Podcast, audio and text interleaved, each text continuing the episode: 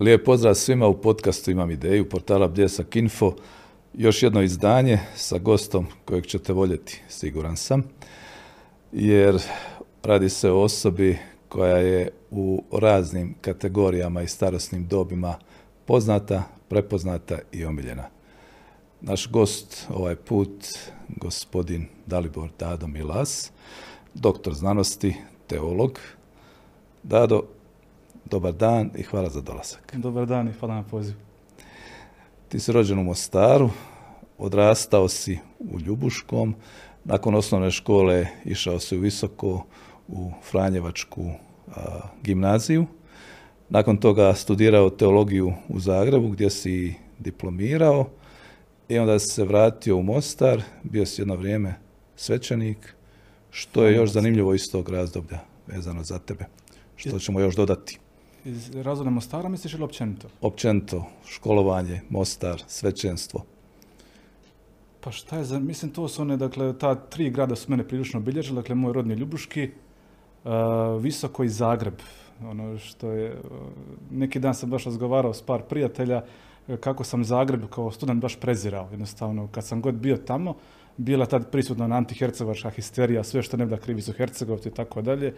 I onda sam, ja sam čak prvi u generaciji diplomirao, ne zato što sam bio željan znan, nego htio sam samo pobjeći e, iz Zagreba e, nazad u Hercegovinu. Dakle, to je taj, šta je bilo specifično, ne znam. To kad kažeš, ono, mene kako ide sve ono, linearno, dakle, bez nekih velikih skokova. Sve išlo nekim normalnim putem.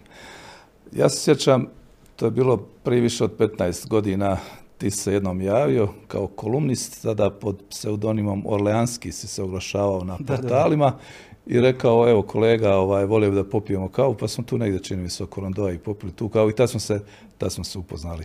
Kako je došlo do toga da se baviš kolumnama?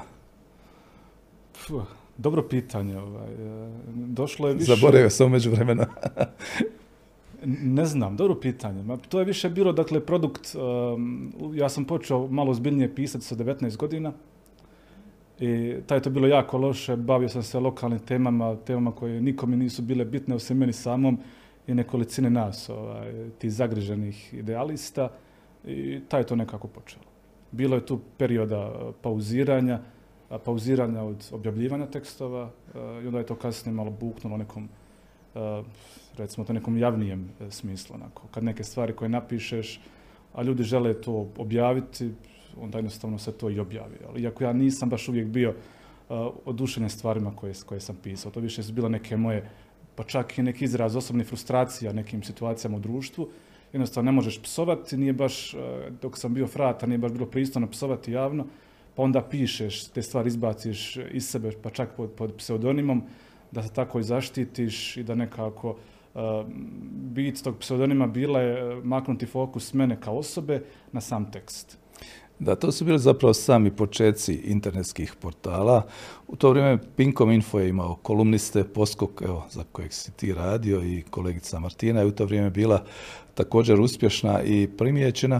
E, zapravo, koliko je odjeka tada imalo to što se pisalo na portalima kao kolumna s obzirom na ukupnu čitanost? Pa to je ne mogu ja to točno dakle reći. Dakle, uopće nije me zanima odjek.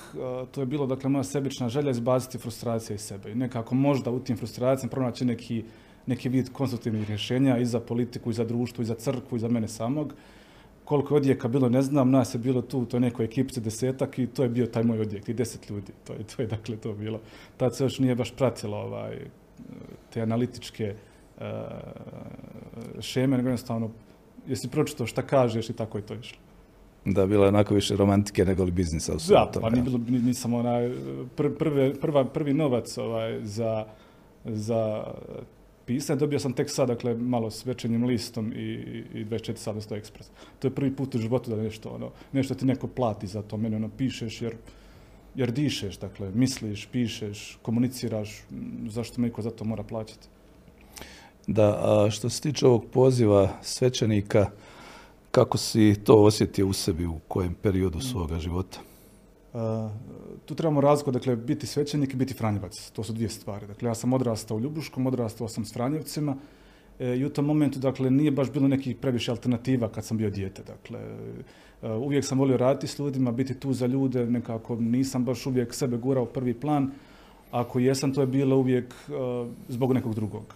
I u tom kontekstu nisam nešto baš bio ovaj, dobar nogometaš, tad je bila ovaj, škola NK Ljubuške prilično jaka, bio sam jedan, jedan osmotaniji u razredu. Pjevanje mi dakle nije išto tako išlo od neke velike ruke, pa sam nekako, sam bio stvarno okružen Franjevcima mene je tad jedan od njih jednostavno pozvao me u stav, rekao, bil ti išao u sjemenište. Meni je bilo, ok, nisam znao šta je to uopće. Ovaj. rekao sam, dobro, može. I tako je da sam otišao u, u, visoko, to isto je jedna posebna priča. I ovaj, je, tako je to krenulo. Da, i kad se postane Franjevac u smislu da se onda baš bude svećenikom, prije toga razmišljali mlad čovjek što me čeka u životu, kako će moj život izgledati, je li to ono doista što ja želim i u kojem trenutku se kaže da to je ono što ja želim? Pa ja mislim, to je dakle pitanje na koje svaki dan moraš tražiti odgovor. Ako jednom dakle propustiš, potražite odgovor, tad si prilično ovaj, labav u tom kontekstu. Mene samostan je pomogao, dakle pogotovo što jako cijenim to je da kad sam prvi put osjetio dušu Bosne, dakle klasična gimnazija u Visokom je E, strašno poznata škola, tu sam stekao, dakle, što kaže Balaček, prijatelja do groba. Jednostavno, mi se sad ne čujemo, ne znam, nija mjesecima, godinama, kad se vidimo, to je kod da smo se vidjeli jučer. Dakle, to su neke stvari kad s ljudima dijeliš doslovno sve, onda to nekako ostavi svog traga. Tu, ta škola nije bila laka, to doslovno bilo je ono, pišanje krvi zbog, ne znam, nija, malo boljih ocjena, ali kažem, ta neka sprega i duhovnosti i te one tipične bosanske duše i, i znanja mi je stvarno jako puno koristila kasnije za život. Jer tad sam ja, dakle, ja sam bio, mislim, kontekst moj, u Ljubuškom bio kontekst zapadne Hercegovine, gdje jednostavno mi su bili, bili toliko okrenuti sami sebi. Onda odeš u Bosnu, prvi put osjetiš onaj pravi snijeg i vidiš kako ti ljudi razmišljaju, da ipak nije to kod nas u Hercegovini. Jednostavno malo automatski počneš i drugačije, drugačije razmišljati. Vidiš kako je to biti, ne znam, nija kao Hrvat u manjini, kako je to biti uh, katolik u manjini, jer mi smo bili, ja mislim, čak u, visokom jedini katolici u, u, samom gradu. Jednostavno vidiš da ipak nije to sve tako kako se meni na prvu učinjelo, ne znam. I to su neke stvari koje nevjerojatno cijenim. Zahvala sam bosanskim Franjevcima na tom nekom ovaj, formativnom periodu koji me, mislim, još uvijek ovaj, u, tom, u tom duhu drži tvoj boravak među hercegovačkim franjecima kasnije u službi bio malo kompliciran, čini mi se. Jesi li imao neka očekivanja, jesi li doživio neka razočarenja ili je to sve bilo nekim stjecajem okolnosti da si možda napravio jednu reviziju svega toga i jedan korak unatrag? teško pitanje. ne mogu dati odgovor da ne, to je dakle kombinacija. Prva stvar, dakle, sve što je prošlo, sad kad gledam iz ove perspektive, na tome sam zahvalan. I na dobrim i na teškim trenucima.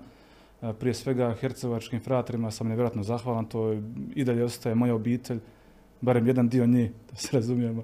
I sve što ja jesam, dugujem njima, da se, da se to razumije. Međutim, kad se pita ono pitanje kad čovjek bude siguran. Ovaj, moj put, dakle, nakon visokog, bio sam godinu dana na Humcu u novicijatu, to je dakle godina kad prvi put e, nosiš habit, e, kad se navikavaš na taj habit, na način života u samostanu. I meni je to bilo, ovaj, e, bio sam svoj na svom, dakle, Ljubuški humac, to je bila moja kuća. Imao sam nevjerojatno dobrog odgojitelja, pokojnog frajozu Basida, kojeg smatram stvarno ovaj, svetim čovjekom.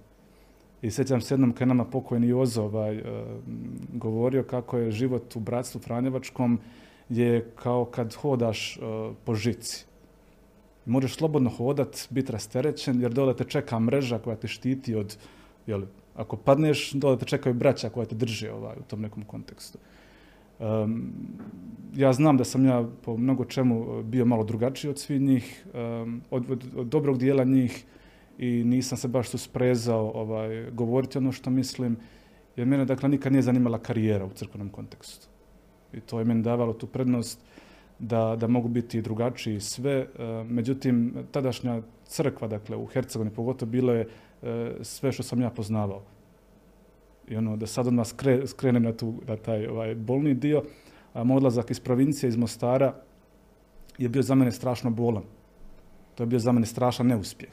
kao što rekao, gdje god da sam bio, uvijek je želja bila završiti čim prije, vratiti se u Hercegovinu. Jer ovo je, dakle, kad govorimo dakle, u kontekstu domovine, nekima je to Hrvatska, nekima je to Bosna, moja domovina je Hercegovina. Dakle, i zapadna, i istočna, i sjeverna, dakle, to je, to je moj dio.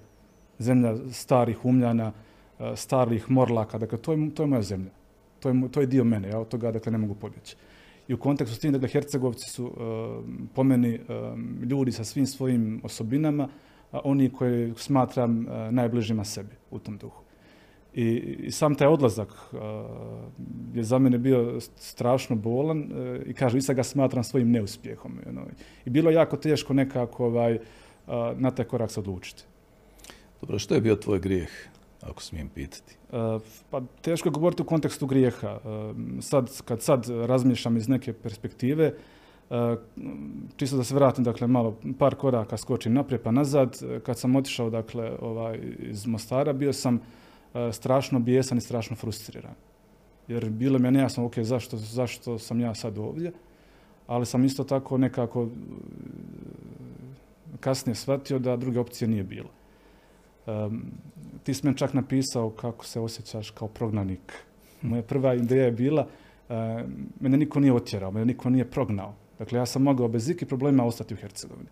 Ali da sam ja ostao, dakle, ne nužno u Mostaru, da sam ostao u habitu u Hercegovini, ti ja sad ne bi se vodili ovaj razgovor. Dakle, ja bi ili završio u nekoj ovisnosti, fatalnoj ovisnosti, ili bi završio na psihijatriji. I misliš da bi za to preuzeo odgovornost? Biš ipak. Svi bi nagovorili, a vidiš kako je slab, kako je ovakav, kako je onakav, nikakav. Dakle, još koji mjesec to nekog... ja sam bio u tom momentu od strane pojedinaca kompletno izoliran zbog te neke, neke glupe ove, zabrane javnih nastupa koja mi je strašno teško padala, iako je to bila nebitna stvar, a meni je strašno teško padala. Znaš, ono, teško ti padne stvar, kad ne kaže ne smiješ, onda ti to, ok, zašto ja ne smijem? Možda ne bi ništa ni govorio javno, ali sama ta neka misa, ok, imaš zabranu, mi je teško pala. I, i, i u tom nekom uh, smislu, dakle, sad sam izgubio sam, dakle, sam misao, lete mi, dakle, mislim da se moguće. Nije to baš, nije to tema o kojoj, o kojoj rado pričam, jer, nije ni čudno da ovaj, nije to lako objasniti. Pa jest. želio sam da ovo spomenemo jer sigurno je to važno, jedan od važnijih događaja u tvome životu. Pa jest, obilježio me. Obilježio me. Da. Obilježio me, Ali tvoj javni nastup i tvoj rad prije svega s mladim ljudima.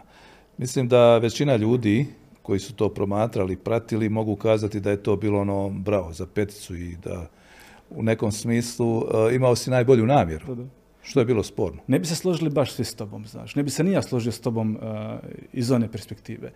Dakle, činjenica je dakle, da to dogodilo se do neki prilično ovaj, uh, splet uh, događanja koja da se dogodila nekako odvojeno, onda ne bi tu bilo nikakvih problema. Međutim, kad se doda, ne znam, nija u, u isti dakle, lonac i politička tadašnja nestabilnost, mislim, BiH je uvijek nestabilna, ali tada je bilo prilično izraženo, neke moja, neka moja previranja sam sa sobom, neka događanja u samom društvu, unutar crkve, kad sve to staviš u jedno, da dobiješ e, jedan ovaj, takozvani bosanski lonac koji nije baš e, tako lako provariti. uglavnom, nikom ništa ne zamjeram sad. Sve što je bilo dobro je.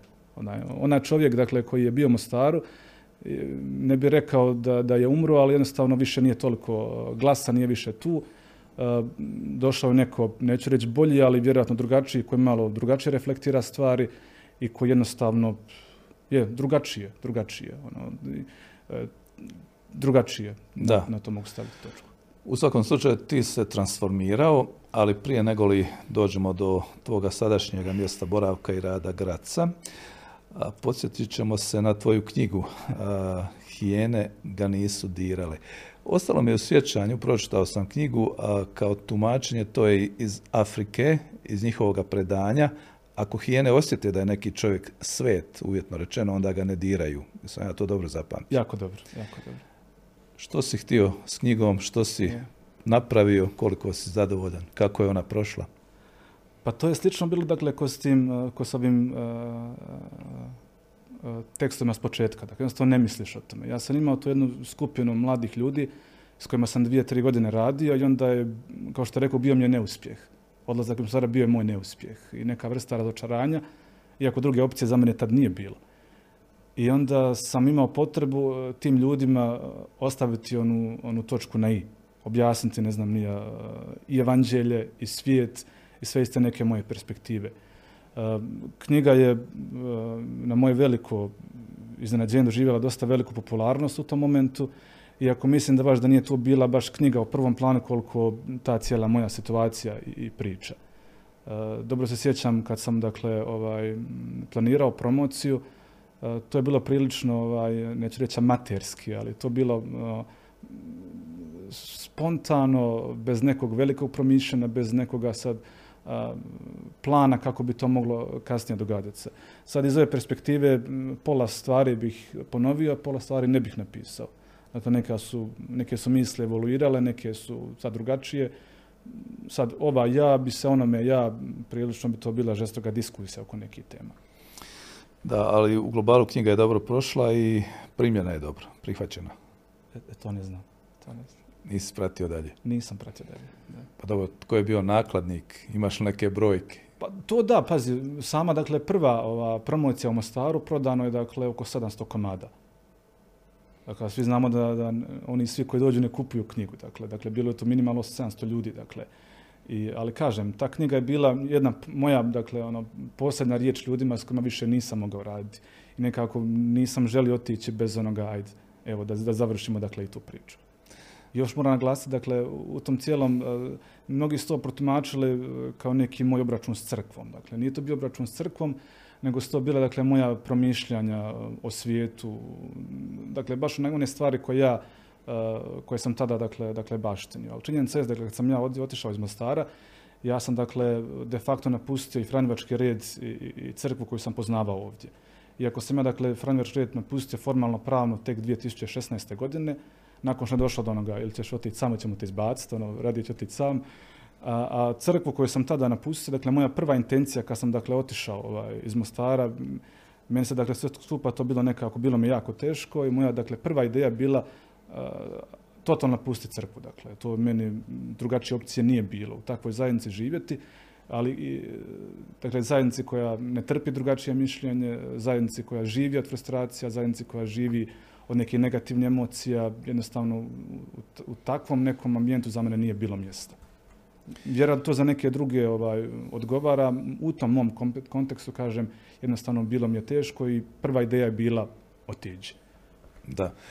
Dobro, crkvenu organizaciju bih ja osobno pustio po strani, ja se tu puno ne razumijem, ali evo ti si bio dio toga i imaš naravno pravo na svoje ocjene i procjene.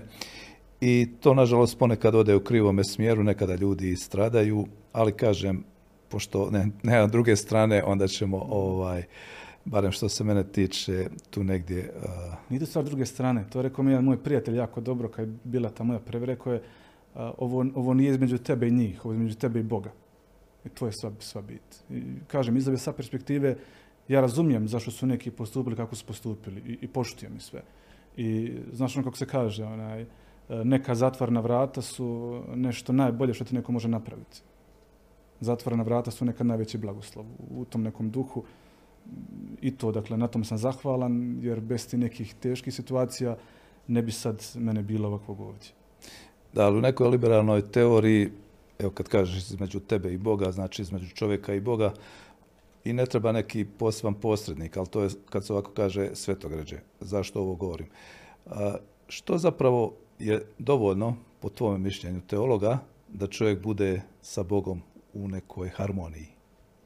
To je pitanje svakog pojedinca, dakle, za svakog pojedinca, dakle, onako da on sam na to pitanje odgovori. E, ne bih se složio, dakle, postoje ljudi e, kojima je potreban taj neki posrednik. Neka vrsta čovjeka, osobe koja te vodi na tom putu. To su neke stvari koje čovječanstvo poznaje od početka svijeta. I dakle, kao god da se neke stvari budu razvijale sa religijama, uvijek će biti, dakle, ti ljudi, uvijek će biti e, te zajednice koje ljudima, dakle, čine dobro. Da. I došao je taj trenutak, evo objasni se otprilike da je bio veliki pritisak, da vjerojatno ne bi izdržao i otišao si u Gracu, Austriju. Je li to bila slučajnost ili je to već bio neki tvoj plan kojeg si gradio jedno vrijeme? E, e, i, da i ne. Dakle, moja potreba bila je otići pod svaku cijenu bilo gdje, bilo kako. I onda se pojavila opcija, tada me pozvao moj profesor iz Graca, moj kad kasnije, ono, čovjek mi bio kasnije mentor i koji je rekao dođi na ručak u Grac. Meni je prvo bilo malo neobično da ja sad moram ići u Grac, ne poznajem baš toliko dobro ni jezik ni kulturu, ali sam otišao. Onda on rekao da je pročitao moj intervju, da, da ga je to oduševilo, da bi on htio da ja dođem na fakultet. I meni je bilo malo ono čudno, ali aj dobro, poslušat ću prijedlog. Onda je rekao imamo dakle tri upitnika, tvoje dakle e, znanje njemačkog jezika, jer ne možeš studirati ako ne znaš njemački jezik, e, tvoje mjesto boravka i tvoje e, financiranje ovdje. Dakle, možemo naći neke kompromise, ali to su tri polja koja su otvorena i da stvar bude ovaj, još zanimljivija, ja sam, dakle, ja sam rekao doću, ostalo ćemo riješiti. Ono, tipično hercegovački riješit ćemo. I ja sam u idućih 24 sata bez ikakve velike dakle, muke i svega obizbijedio sebi dakle, doslovno sve. I smještaj bio sam u jednom katoličkom domu u Gracu, nazvao me čak biskup iz Graca direktno, rekao da dolazim, čuje da dolazim, pa eto možeš kod nas spavati. Ja sam rekao, dobro, ne bi baš nešto s crkvom, rekao, on je bio jako mudar, rekao, nema veze, budi, ako nekad osjetiš potrebu angažirati se, nema nekih problema, ali budi tu kod nas. I dobio sam stipendiju e, prvu e, godinu i tako je to sve krenulo. A učenje jezika je li bilo teško? Jest, jest. Uh, učit njemački jezik u Gracu, iako učit ne znam ja hrvatski u Zagorju. To je ta neka razina. Dakle, šta god da naučiš u školi, kad dođeš na ulicu, oni totalno iskrive te neke riječi i, i glagole, ali za mene bilo, nije bilo druge opcije. Kao što rekao, dakle, ovaj, moj prvi neuspjeh je bio Mostar, i, i, odnosno odlazak iz Mostara. I sad jednostavno nisam mogao, moj ego nije mogao podnijeti drugi neuspjeh. Jedina opcija je bila da taj moj uh, smisao, odnosno smisao boravka u Gracu ima svoj taj neki efekt samo ako ja doktoriram u Gracu. Onda nije bilo alternative nego naučiti jezik i rad na radu. Da. Njemački jezik po mnogima je prilično savršen jezik. Sve je definirano, pravila precizan, se znaju, da, da, da. precizan je, da. A, koliko vremena treba da se savlada? Da se može njime vladati, što kažu? Pa ne, ne bi ti to znao reći. Dakle, ja sam položio taj C1 ovaj, nakon osam mjeseci, ali i sad ja neke stvari učim. Kad čitaš neke stvari, neke nove formulacije, izrečaje, mislim da čovjek uči da se ti možeš normalno sporazumijevati, opet ovisi od osobe do osobe. Meni je bilo dovoljno neki 8-9 mjeseci, a, a kažem, čovjek uči jezik, uči drugačije misliti, artikulirati svoje misli e, cijeli svoj život. Ono su malo nezgodni padeži i rodovi kad se mijenja, je li tako? Pa dobro, da. da. Ali više, više ne razmišljamo. Da, da, da. To, ide neko to je najvažnije. Kad se prestane razmišljati, da, da, da, to znači da se naučio razmišljati na jednom jeziku. Da, da. I to je tako krenulo i onda si došao u poziciju da doktoriraš, da počneš i predavati. Ja ću se malo posjetiti, podsjetiti, uh, to je bila teza perspektive katoličke crkve u poslijeratnoj BiH je tvoja tako disertacija, ali tako? Tako je. Što si tu dokazivao? O pa, čemu se radilo? A, dakle, temu sam razvijao sa svojim profesorom zajedno i, i to neko istraživačko pitanje glasilo je je li katolička crkva u stanju pri pomoći ozdravljenju društva u Bosni i Hercegovini nakon rata? Ako jest kako, gdje, ako nije zašto? E, I nekako sam u te tri i pol godine sam, to je bilo ono, dosta opsežno istraživanje, istraživao sam razna mjesta, različite opcije i odgovor je da crkva jest u stanju. Ali opet tu pitanje, dakle, spremnosti i, pojedinca i, same zajednice. Um, razgovarao sam sve skupa sa 89 ljudi, Dakle, trebalo to bili baš ono pravi razgovor, trebalo je te razgovore ne njemački, prvo transkribirati na, na moj jezik, onda na njemački i tek onda analizirati dakle, cijelu priču. Dakle, sam taj proces analize, e, razgovora, e, slaganja, to nešto isto kad slažeš slagalicu, doslovno tako. Trajalo je neki sigurno godinu i pol dana i to predstavlja prilično mučno e, razdoblje. Drago, ugodno, ali opet mučno to je nešto ko bauštela doslovno. Da, zadovoljan sam, dakle, moj rad je dobio dosta velike, dosta dobre ocjene od strane fakulteta, a njemački Ehter mi je objavio kasnije knjigu. Ovaj, mislim da sam čak jedini Hrvat u zadnjih 20 godina kojem su uh, ovi iz Ehtera objavili knjigu. Ali si jedini stranac u upravi odgojno-obrazovnog kampusa Augustinu u Gracu, jel tako? tako, je, tako I predaješ na teološkom fakultetu. Tako je, tako. Za relativno kratko vrijeme uspio si nekoliko, kako kažu ovaj, na njemačkom štufa podići sve to. Jesi li zadovoljan sad kad podvuči crtu?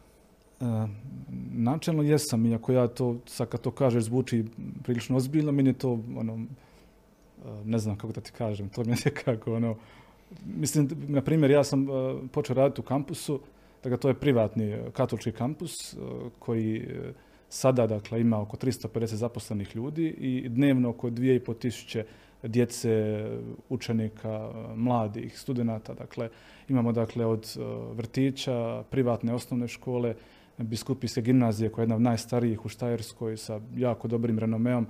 Imamo uh, veliki internat, uh, tri visoke škole, odnosno više škole i privatni pedagoški fakultet. Dakle, to je strašan kompleks. Međutim, uh, to, to je dakle kompleks koji je star 200 godina. Do godine, iduće godine slavimo 200 godina postojanja i tadašnji dakle, šef doma u kojem sam ja živio je bio upravitelj tog kampusa i onda kad je on imenovan novim biskupom, um, mene tad nazvao i izložio mi dakle, svoju ideju reforme kampusa. Zamolio me da ja tu uskočim.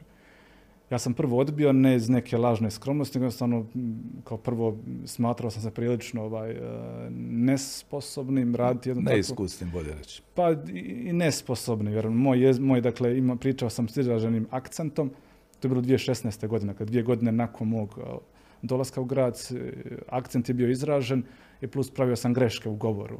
A to, su dakle neke funkcije e, gdje, gdje odrađuješ stvari komunikacijom. Ako komunikacija ne valja, onda jednostavno i produkt, odnosno cijeli taj ustroj može dovesti se u pitanje. I plus bio sam prvi stranac u povijesti kampusa, e, što mi isto stvarilo na izvjesni ovaj, pritisak, ali sam nekako ajde, pod njegovim nagovorom pristao, e, to je već sedma godina i dobro je, ide dobro. I ovo predavanje na fakultetu također u tom smislu sve više se opuštao, sve bolje vladao jezikom i na neki način se osjećaš profesorom, jel? Ne, to mi je, dakle, ja sam gore predavač, dakle imam u, u ljetnom semestru dva svoja kolegija, to meni uopće ne predstavlja nikav napor, dakle, meni to predstavlja odmor od svih mogućih stvari. Dođu studenti, zajedno razmišljamo, materiju poznam i ovako i onako, to mi je jedno, neka vrsta velikog odmora za koji sam plaćen. da. Evo, kazao se da je Hercegovina tvoj Makondo i ima nas dosta koji to tako doživljavamo i nekako uvijek pribjegavamo tome da kažemo Hercegovina je ipak naša i tu se najbolje osjećamo i to je doista tako. Ali život u Gracu u usporedbi sa životom ovdje, što je tu specifično, onako realno govoreći? Specifično. Je li bolji život, je li standard viši i tako? Pa jest, e, definitivno jest. Grac je grad e, koji ima baš onu gradsku kulturu. To se, dakle, ili jesi ili nisi grad, to se ne može fingirati. E, međutim, gledao sam neki dan ovaj film uh, Pjera Žalice, uh, Praznik rada i sad ovaj jedan lik iz filma je došao iz Kanade u, Bosnu i sad on govori, pita ga pa dobro, Savo, kako je gore? Onda on kaže kao, gore je dobro, kao u Kanadi je dobro, ovdje je ljepše. I to je ta neka razlika. Ja kad dođem ovdje, dakle, meni je lijepo, meni je ugodno, tu sam rasterećen. Bio sam rasterećeniji prije nego sada. I, ali kažem, to su dvije lokacije, da nema, da nema dakle, moja egzistencija u Gracu, ne bih mogao uživati u Mostaru. S druge strane, da nemam neke, neke, neke stvari koje me drže za Mostar, vjerojatno ne bi me, pola bilo u Gracu. Dakle, to su neke... Ali grad kao grad, mislim, svaki grad je e, prilično sličan. Grad ne čine građevine, nego čine ga ljudi. Grad je multikulturalan, multietničan, meni odgovara. Dakle, nije ogroman ko Beč, a nije nešto, dakle, jednostavno grad, grad, grad je grad po mojoj mjeri. Po tvojoj mjeri. Da.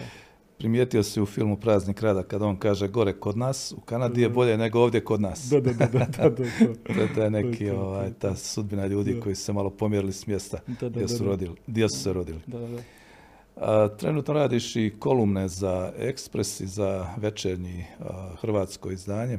Kako je do toga došlo? Što tu pišeš? Koje su teme? Pa došlo je spontano. ja sam nekako sprijateljio e, s ekipom iz Graca e, i onda smo nekako, ja sam znao biti prilično direktan svojim kritikama njihovih medija, ne samo u Hrvatskoj, nego i u BiH. I onda nakon što mi dosadilo ovaj, da radim stalno kritiziran, jer su mi bili pozvani na ručak, pa dobro, ko imaš li ti par autora koji barataju kršćanskom tematikom, treba nam neko da, da se bavi tom temom u Hrvatskoj. Kao znaš li ga, što ja znam, kao koga zna sebe. Hm. Kaže, pa dobro, ti na razgovor, pa možda, možda možemo pokušati. I tako došlo do suradnje, mislim da ih nisam iznevjerio, dali su mi ono, jednu veliku binu gdje mogu plasirati svoje dakle, misli bez ikakve cenzure, bez ičega, to je to ekipa koju ja nevjerojatno cijenim i kao profesionalce i kao ljude i drago mi je biti tamo. Dakle, sad kad dođem, to je kad sam rekao na početku da sam prezirao Zagreb i sad kad dođem, e, povremeno jako mi je drago doći u Zagreb, samo vjerojatno zbog tih ljudi, a i zbog samog sebe u nekom drugačijem kontekstu. Sazrijevamo, da. Sazrijevamo, da. da. Um, tvoje na neki način životno djelo ili jedno od, ono što je jako važno, je udruga Minores. Sad ćemo otvoriti tu temu. Je jako je važna, ostavio sam je za ovaj drugi dio razgovora kako bismo je naglasili, kako bismo je analizirali i usmjerili u smjeru onih koji koriste usluge, uvjetno rečeno Minoresa, ali onih koji mogu pomoći. Kad je nastala zapravo da se podsjetimo udruga Minores? Odlično se to napravio uvod. Dakle, e, da bi ljudi shvatili dakle, moj stav i o Minoresu i o društvu i tu neku moju brigu za tim E, ljudima koji nemaju toliko kao ostalih, e, mislim da je bilo potrebno da shvate kako ja zapravo dižem, kako ja razmišljam, dakle, da znaju odakle te moje misli dolaze. Minore se nastao dakle, u, kontekstu dakle, susreta za mlade u Franjevačkoj tada i to nije bila moja ideja. E, ideja originalno nije bila moja. Ja sam uporno govorio mladima da sve što mi govorimo o Bogu, o kršćanstvu, ne može stati na prič, nego mi moramo djelovati. Ljudi moraju osjetiti bez, bez nekog našeg dokazivanja, busanja u prsa, ne znam, nekih vanjskih simbola, oni moraju sami e, primijetiti da je nešto na nama drugačije, da je nešto u nama drugačije. I onda je došao meni jedan, moj sada jedan jako dobar prijatelj, rekao zašto mi ne bismo nešto tako radili. I prvo je palo na pamet e, beskućnici Mostaru. Dakle, Minoris, dakle, Minores, znači sama riječ, sam naziv Minores je cijela filozofija naše kolektiva. Minores znači manji gledamo dakle čisto taj latinski ovaj, uh, vokabular, uh, to je nepravilni komparativ, parvus znači malen, uh, minor znači manji, minimus znači najmanji.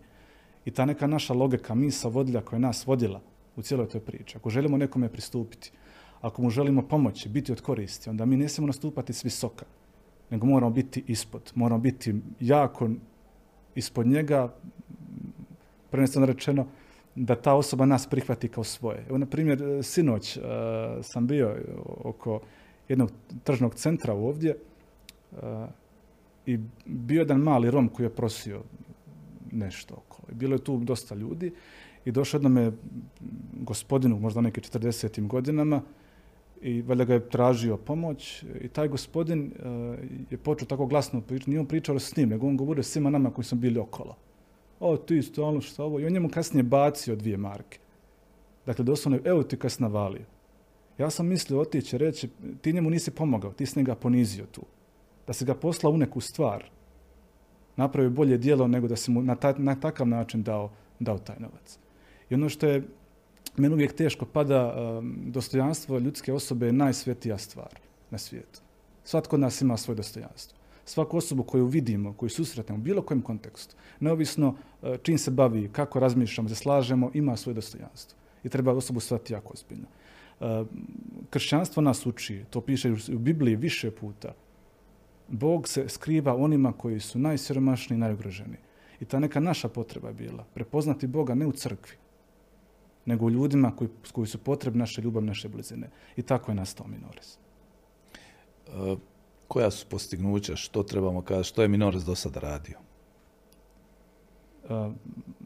Da odmah naglasim, ja sam na te ljude jako ponosan.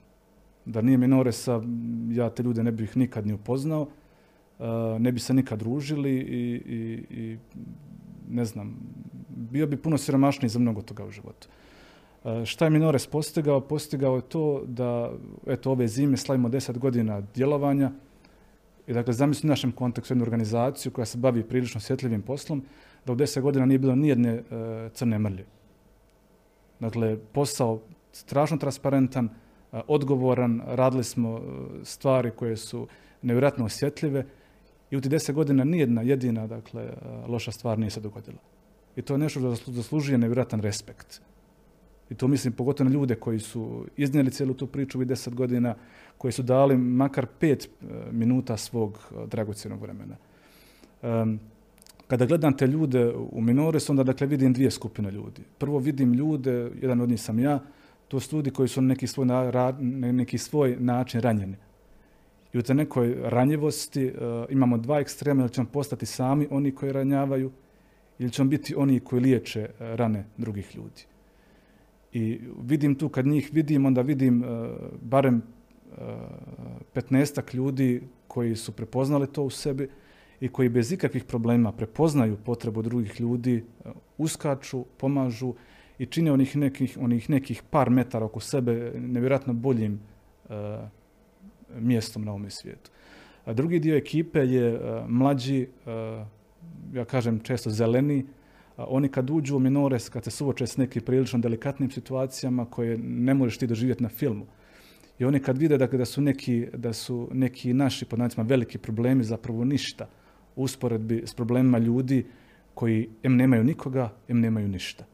I onda sama ta potreba, sama ta misao da su oni, oni koji možda mogu nekome barem malo ublažiti tu neku svakodnevicu, čini i njih boljim ljudima, a s druge strane opet vraća se na to onih, onih par metara kvadratnog prostora na koje možemo utjecati, čini nekako bolje mjesto na, za, za život.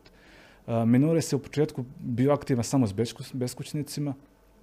Ono što sam jako ponosan, mi smo već e, dobar dio njih resocijalizirali.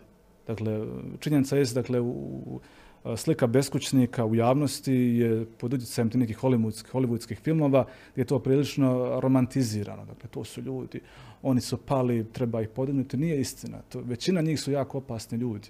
To su ljudi na koje su nas babe upozoravali nemoj, da te ne bi taj kužiš. To su neke stvari. Međutim, kad pristupiš čovjeku na osobnoj razini, baš to kad priđeš s neke ljudske razine, onda možeš na njega utjecati. I možeš u pomoći samo ako on želi pomoći samog sebe, samom sebi. Mi smo dakle maknuli s ulice barem 12 ili 13 beskućnika i što je jako velik ovaj uspjeh s te neke strane. I to sam neki, shvatio tek neki dan kad sam malo gledao naše izvješća i arhive. Mi smo odradili za mnija sigurno uh, oko 1500 bilazaka, od kojih je skoro svaki do, dokumentiran i arhiviran. Znamo kad je ko bio, šta je se nosilo, koga smo posjetili i koji su bili specifični detalji. Uh, jedna naša, jedna prijelomna točka dogodila se uh, kada uh, imali smo dogovor, kad smo baš ono doslovno trenirali beskućnike, da, pored toga što ih je nekoliko resocijalizirano, imao sam nesreću uh, da su ovaj, da su trojica ljudi koje sam dobro poznavao da su umrla od hladnoće. Da se vrati na onu priču kad se počeo mi ovaj, ispitivati oko, oko, oko problema mojih u Mostaru, to je bio taj problem kad sam ja pukao. E, ja sam upozoravao mjesecima i nadležna institucija i sve da, da dolazi hladnoća, ljudi su na hladnoći, trebamo nešto poduzeti. Oni su to ignorirali. Dakle, dva čovjeka se smrzna na ulici. Neovisno sad što su oni možda nisu dio našeg korpusa, nisu dio naš, pod navodicima naših, ali čovjek se, čovjek se smrznuo na ulici. To zvuči prilično nepomljivo da neko mora se smrznuti na ulici u, u našem vremenu. A dogodilo se to. I ona cijela ta priča, kad je tad bilo, ona, ja sam jednostavno pitao, pa dobro, zašto rade, šta rade oni koji su plaćeni za taj posao? I tad je došlo do cijeli tih problema, da se vratimo na početnu priču. E, jedna, kad smo počeli trenirati, pa smo trenirati beskućnike, da malo ih vratimo u taj neki, ovaj, uvijek su imali, dakle, taj glavni uvjet, ako želiš dobiti hranu, kuhani obrok, moraš doći trijezan i bez, i da nisi pod neki opijata. I ako razumiješ zašto ljudi piju, jer šta drugo raditi kao beskućnik. I, i, oni su to, bili su prilično marljivi, dobar dio susreta su to obdržavali koliko toliko, poštovali su naša pravila. Jednom momentu mi je došao jedan stariji gospodin i rekao je mogu dobiti dvije e, porcije hrane za sebe i svoju suprugu. Ja sam bio tada prilično strog i bio sam nekako otresit i rekao sam, ovaj, to je bila moja greška, rekao sam ovo je samo za beskućnika, nije ovo za vas. Onda mi on rekao bio, pa dobro, ne znam koja je razlika, ja imam taj nekav krov nad glavom, ali ću ja jest zidove u svom stanu. Onda su mi kasnije razgovarali, pa dobro, ajmo pokušati i dati takvima. I onda taj se popis uh, širio, dakle mi sad taj drugi dio projekta obilazimo, radimo sa socijalno ugroženim obiteljima. Imamo sad na popisu trenutno oko 120 i to nije onaj klasični dadnemo ti hranu, čao, nego sa svima njima pokušamo sklopiti dogovor. Dakle, opet ista stvar. Ako želiš pomoć, mi ćemo ti pomoći. Ako želiš pomoći sam sebi, mi njima dajemo hranu pod uvjetom da oni moraju, ako su radno sposobni, tražiti e, posao, tražiti mogućnost zapošljavanja, samozapošljavanja, nekako trgnuti se. Dakle, ne želim, ne naviknu na tako to stanje. Ne želimo dakle od ljudi e, stvarati invalide, pogotovo ako neko radno sposoban, ako je navikao cijeli život živjeti od pomoći, da on obiđan zemlja pet različitih udruga u Mostaru, dobije pet paketa hrana, može živjeti mjesečno dakle bez ikakvih poteškoća. To je dakle taj neki e, naš recimo mini uvjet, naš plan s njima. Molim te samo prije nego nastavimo o ovome dijelu i dalje zanimljivo je Čisto za one koji možda ne znaju, da, da podsjetimo bar ljude ovaj, gdje se Minores nalaze. Evo recimo u ulici gdje mi ovo snimamo je u blizini uh, Caritas. Gdje, gdje je Minores? Minores, dakle mi smo dobili 2013. E, godine, dobili smo na, na korištenje zgradu u Rodoču, dakle vojni stalni devastirani objekat koji mi malo pomalo dakle obnavljamo.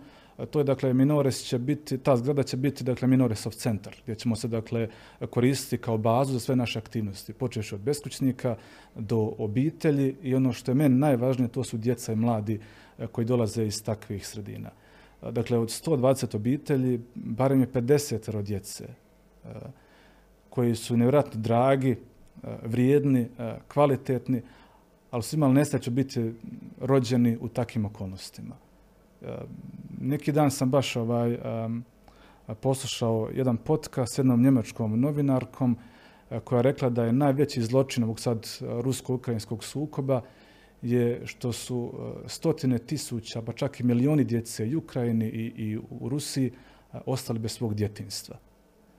I kad gledamo čisto pedagoši, dakle, nijedno dijete nije zaslužilo da mu neko krade djetinstvo i kad gledamo čisto nas, dakle odrasle ljude, svi naši problemi danas potječu iz našeg djetinstva.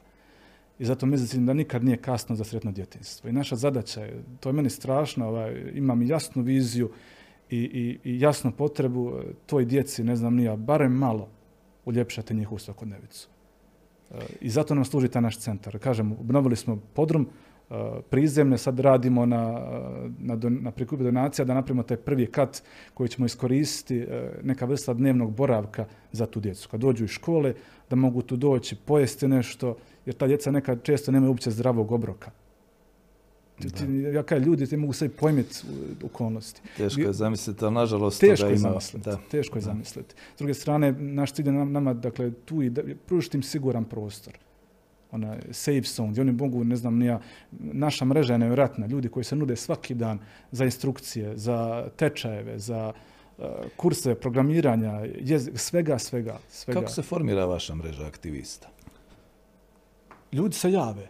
Mi ono, od nas, dakle, Minore sad broji 30 članova i svi smo mi prilično zagreženi u tome. Mi zato živimo. To je, to je nevjerojatna energija među nama. I mi kad se, susretnemo, kad se susretnemo nas, barem dvadesetak, to bude barem e, tisuću ideja. Sad kod nas ima toliko ideja, i kada ljudi, ono, moram kočiti ponekad stane. Idemo malo pomalo, korak po korak. Prvi korak nam je riješiti centar. Mi kad napravimo centar, kad dovedemo taj prvi kat ovaj, u funkciju, onda možemo aplicirati za projekte i tu počinje naš rad. Ono, već sad imam, ne znam, nija drugi, treći, četiri, peti korak razvijen, ljudi samo čekaju ko napete puške, a fali mi dakle ona baza, to je da, da riješimo taj prvi kat. Uh, kako je bilo pitanje, prosto?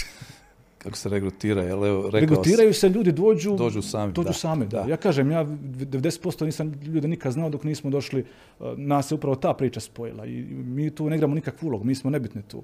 Ljudi nama često prigovaraju kao uh, zašto vas nema u medijima, zašto vas nema, zato što mi nemamo potrebu oglašavati neke stvari, što je nažalost ponekad šteta, mi nekad ono, kad nam treba tipa, treba nam sad ovaj mjesec, ne znam, nija, 50, ne znam, nija bilježnica. Ljudi se jave i kupe i tako mi funkcioniramo. Povezuje vas ideja. Mi se zovemo podcast Imam ideju. Ideje vidiš, vidiš. Da. A financije, proračun, kako se to sve isfinancira? Gradnja centra, kuhinja, hrana, odjeća, sve ostalo. Ne znam koliko mogu biti iskren. Dakle, mi smo dakle, godinama nismo uopće htjeli raditi s novcem. Uh, odbijali smo primati bilo kakve priloge.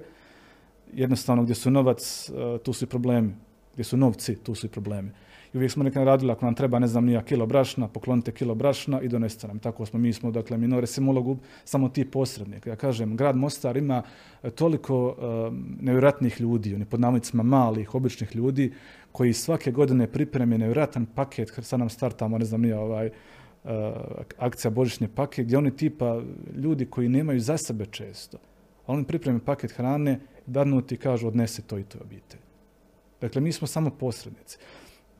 Mi imamo dakle neka sredstva od, od strane grada Mostara koji su međutim ako uzmemo obzir šta mi sve radimo za grad Mostar i za županiju tu, to su prilično ovaj, nikakva sredstva. Ali međutim, e, ne ulazim sad u te priče. E, znam da je e, bara je sve plića, krokodila je sve više, tako da ovaj, moj cilj da Minores bude samo drži projekt. Dakle, da razvijamo projekte preko kojih se Minores i svi naše aktivnosti mogu razvijati neovisno o političkoj volji vlastodržaca.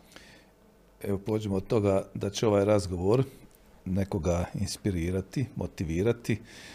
Taj netko ima novca ili drugih sredstava i kaže želim pomoći Minoresu. Na koji način može sve pomoći? Pa, prije svega, meni se svako malo javlja ljudi koji su spremni pomoći. Ali da budem iskren, želim biti sad biti ovaj bezobrazan, ne želim biti grub, ali Minores pazi s kim posluje. Mi ne surađujemo s ljudima koji, na primjer, iskorištavaju svoje radnike. Ako želiš pomoć ljudima, ako želiš pomoć Minoresu, onda prvo pomoć svojim radnicima. Nemoj zakidati za plaću, daj im adekvatne uvjete. Tu smo prilično selektivni. Možda to nije fair, ali mislim da je, zna biti često licemjerno davati, ne znam, nija stotine tisuća maraka u jednu kasu, a vamo, ne znam, uzmati 200 tisuća iz neke druge. Uh, onaj ko želi pomoći, uh, uvijek nas može kontaktirati, uh, onda možemo razgovarati i naći neko adekvatno rješenje navijestio si određenu reformu, odnosno unapređenje da, da. čitave te organizacije u Minoresu i oko Minoresa i također da ćeš se ti sada još više ovaj, angažirati. Je, je. što imaš tu reći, kako će sve to funkcionirati, s obzirom na ostale obveze, jel? Kako da počnem? Ovaj, kao što rekao, ja sam strašno na te ljude ponosan onaj, šta ti ljudi rade za, za ljude u Mostaru, ja mislim da sebi, on, čak oni sami sebi ne mogu to predočiti, vjerujem. Kad neko ustane, ne znam, nija rano ujutro, pa ne znam, nosi paket nekoj tamo gospođi staroj, ne znam, nija, čak i u Vrdima gore, ne znam, nija, ne ide to, i, i to radi doslovno volonterski, džabe, to moraš cijeniti. Ja te ljudi strašno cijenim. Međutim, kad smo malo razgovarali, pogotovo malo ova e, ekipa koji smo tu od prvog dana, onda su vidjeli, ok, moramo ili ćemo životariti, ili ćemo nastaviti ono ravnom crtom, ili ćemo dignuti projekt na malo veću razinu. I onda smo rekli, ok, dakle Minores kao i svaka druga udruga u, u, u državi ima tu neku svoju formalno pravnu strukturu. Ja sam dakle formalno pravno predsjednik, ali ja sam nebitna osoba u cijeloj toj priči. Bitni su onih 29 ljudi koji, koji, koji rade, koji su tu. Uveli smo dakle tu neku um, novu strukturu takozvane podijeljene odgovornosti gdje, gdje smo rasteretili ljude maksimalno, dali smo svakoj osobi ono što njoj najviše odgovara. Dakle, jako je bitno ako već uložiš makar 10 minuta tjedno u Minores, da tih 10 minuta bude kvalitetno uloženo. I opet, ti ljudi u Minores nisu to balavici, to su ljudi koji imaju svoje firme, to su ljudi koji imaju svoje obitelji, to nisu to, dakle, sad ne znam šta će života, pa idem tamo gnjaviti nekoga. E, dakle, uveli smo tu neku novu strukturu, novu strategiju, zovemo Minores 2030. Iako se nadam da će do, tada godine, do te godine Minores biti ugašen. Jer to će znači da više nemamo nikakvih problema u društvu, da nam Minores neće biti potrebno. A dok god ima takvih ljudi e, i beskućnika i ugroženih obitelji i pogotovo djece i mladi kojima treba nešto, Minores će postojati. Ako ne možda, barem kao neka ideja, kao misao, kao, kao filozofija. Da. Ovako, rekao si mi da živiš na relaciji grad Zagreb-Mostar. Uh, uspješni ljudi obično žive na nekoj relaciji tipa ono, San Francisco, London, Beč, ne znam. A koliko je to sad za tebe zahtjevno, recimo, poslije sam prethodno pitanje ovaj, s obzirom na ukupne obaveze i gdje će biti naglasak zapravo? Hoćeš se malo više vraćati prema Hercegovini? Pa to se baš ovaj, malo prije s jednim prijateljem komentirao. Primijetio sam kako ovaj, više gorim sad za Minorec i za Mostar nego za Grac. Iako oni plaćaju, naravno, moram biti tu prilično odgovoran. Uh, pa to je dobro pitanje. Ovaj. Ima sad uh, aktualno, pored obeza u Gracu, ima dakle dva velika projekta, jedan u Zagrebu, drugi je ovdje u Mostaru. I pokušam nekako to sve nekako koordinirati da budem uh, svako dva tjedna ovdje. Dakle, jedan tjedan Grac, jedan tjedan Zagreb i svako drugi ovdje. E, za sad to ide, imam strašno veliku energiju. E, moja prednost e, što nemam obitelj i onda svu svoju energiju mogu pokloniti drugim ljudima. Sad me drži to, drži me to. Da. Dobro, onda ćemo imati još prilike, ako ništa, 2030. napraviti rezime na duše, ja možda neću, ali ti hoćeš. Ovaj, Ko živ, ko mrtav, da. Ali evo da napravimo neki rezime, neke si planove već istaknuo, bitni su i dobro je da ih ljudi čuju i zapamte po mogućnosti, ali što još imaš u planu? Što je još ispred tebe i što se tiče ideja i nekih projekata koje ćeš realizirati? Rad na sebi. To je nešto sam naučio zadnjih par godina. Dakle, sve ostaje i pada na nama. Sve što mi radi. Ima ona poznata izreka, ovaj, poznata pričica, ne znam koji je autor, kao zove se čovjek u gledalo. Dakle, možeš ti zadiviti cijeli svijet. Možeš dobiti sve moguće, ne znam, nija i pohvale i tapšanja po ramenu. Ali ako izneveriš čovjeka u gledalo, ništa nisi napravio. Dakle, to je osoba, možeš ti, ne znam, nija oduševiti sve ljude. Ali ako samog sebe razočara, ako, ako svoje snove izneveriš, ako svoj poziv Dakle, fulaš. Fulo si sve. Ja već ne znam, nija u zadnji, ovaj, uh, imao sam prošle godine, ovaj, baš uva doba, je uva doba, ovaj, imao sam jednu strašnu ovaj, veliku krizu, um, gdje mi se onaj, uh, jedan mi se prijatelj uh, ubio u Zagrebu, jedna kolegica s fakulteta se ubila u Lincu, da to napravilo samobojstvo.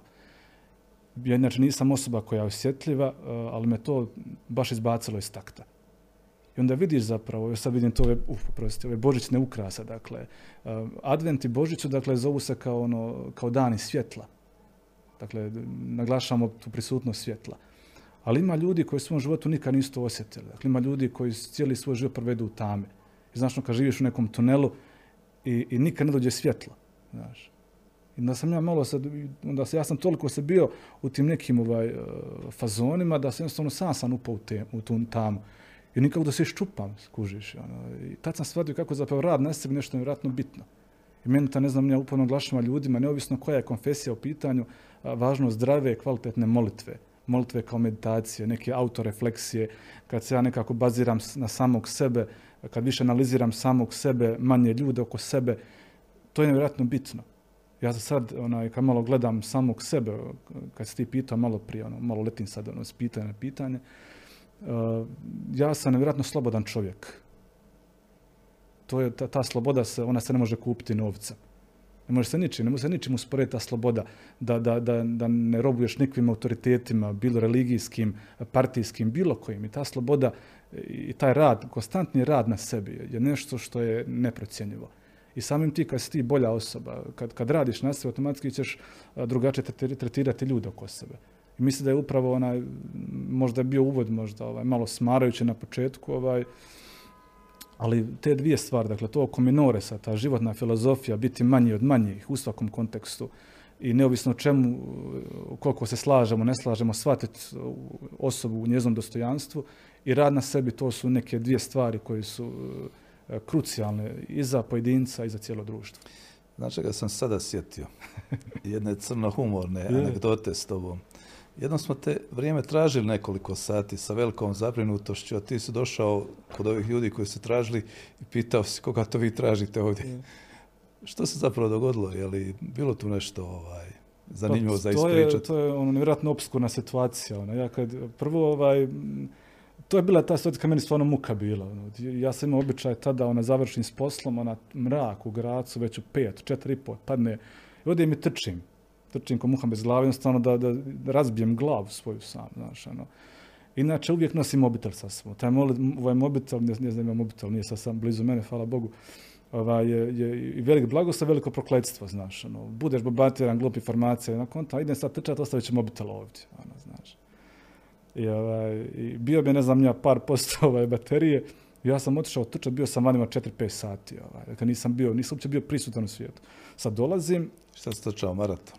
Nije, bilo je to neka, ono, gledaš ljude, ovaj, to je bio advent u Gracu, dosta, onaj, gledaš ljude kako pije, volim ljude promatrati, ono, ne voajerski, nego volim promatrati ljude, ono, jer sam prirodni introvert, ono, radije, inače ne pričam nikad ovako, ovaj, volim promatrati ljude, ono, ništa, ništa bolesno, nego baš volim promatrati jasno, ljude. Jasno, da. I, ovaj, I sad vraćam se ja pred svoju zgradu, umoran ko pas, ono, smrdim, uznojan, ovaj, ja tamo vidim pred svojom zgradom, ovaj, dva policijska auta i hitna Ja konta imam ovaj 4-5 penzionera u zgradi konta, joj, sad neko umro pred Božić, joj, sad morat ću opet šta.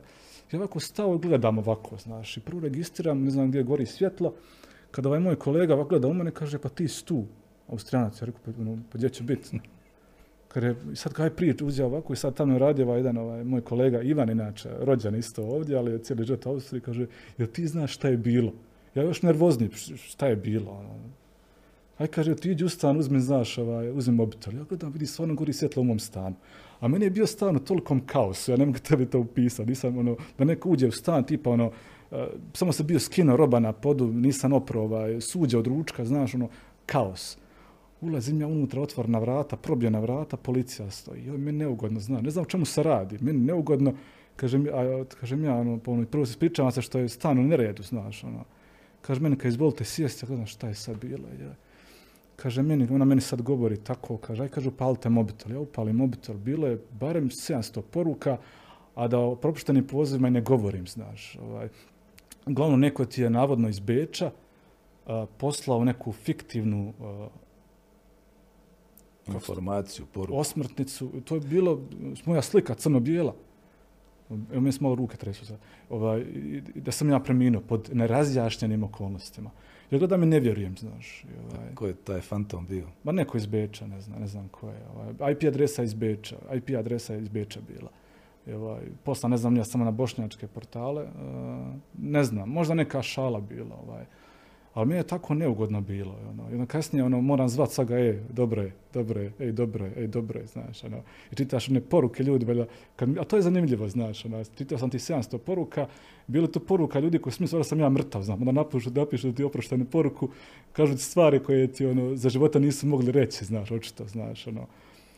Uglavnom, prilično obskurna stvar, ali, ovaj, ali ono, ne znam, ne znam šta bi ti rekao. Čudna, čudna, obskurna, ali mene tad u tom nekom mom ovome bunilo, e, nije me nešto previše ni dirala. Policija se malo previše ne sakirala bila, oni znali za neke prijetnje smrću iz, iz, iz BiH, pa njima je to bilo povezano. Mm, Kad se bili formirali ko je u pitanju, ali meni to stvarno ne igra nikakvu ulogu, kažem. Ono. Uglavnom, hijene te nisu dirali. Je, nisu me, ma dobro, e, ne, Da. nisu, da. Ne može me niko ništa, ono, to je, kažem, to je ona cijena te slobode, znaš, Da. ono. Ali je li u redu što sam ovo pitao? Pošto smo na kraju, možemo mi ovo izbrisati. Ne mora, šta, stoji, stoji. Ja sam prilično transparentna osoba. Neka čuju ljudi, da. Dobro, da, da. Hvala za gostovanje. Evo, prije svega, ja se nadam, Minores, da će postići sve svoje ciljeve. Ti u radu na sebi, u radu na svojim znanstvenim radovima, kolumnama, sa studentima, svim ostalim što imaš na umu Da. i čime se baviš i da ćemo se uskoro ponovno susresti. Hvala Nadam još jednom. Hvala tebi na pozivu. Gledali ste još jedno izdanje podcasta Imam ideju portala Bljesak Info. Naš gost bio je poštovani gospodin Dalibor Dado Milas, teolog, doktor znanosti, kolumnist, aktivist, humanitarac, jednostavno naš hercegovac. Hvala vam što nas pratite, pretplatite se na naš kanal i gledajte da nas gledate.